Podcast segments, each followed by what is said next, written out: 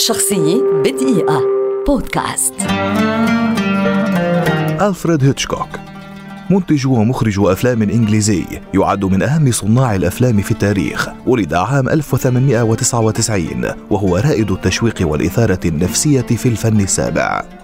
بعد نجاحه في السينما البريطانية في كل من الأفلام الصامتة والأفلام الصوتية في وقت مبكر ليعرف بكونه أفضل مخرج إنجليزي انتقل إلى هوليوود عام 1939 وأصبح مواطنا أمريكيا في عام 1955 خلال حياته المهنية التي امتدت أكثر من نصف قرن أسس هيتشكوك لنفسه أسلوبا إخراجيا معروفا ومميزا لدرجة أن أسلوبه صار يقال له الأسلوب الهيتشكوكي. وكان من الرواد في استخدام الكاميرا للتحرك بطريقة تحاكي نظرات الشخصية في الفيلم مجبرا المشاهدين على الانخراط في شكل من أشكال التلصص.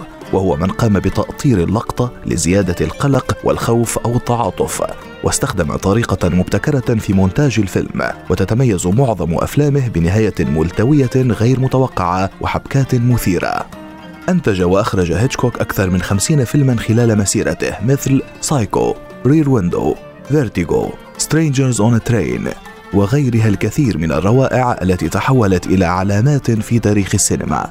رحل ألفريد هيتشكوك عام 1980 عن عمر ناهز 80 عاما. هو الذي ينظر له حتى اليوم على أنه أعظم مخرج بريطاني ويعتبر على نطاق واسع كواحد من أهم فناني السينما على الإطلاق. شخصية بدقيقة. بودكاست.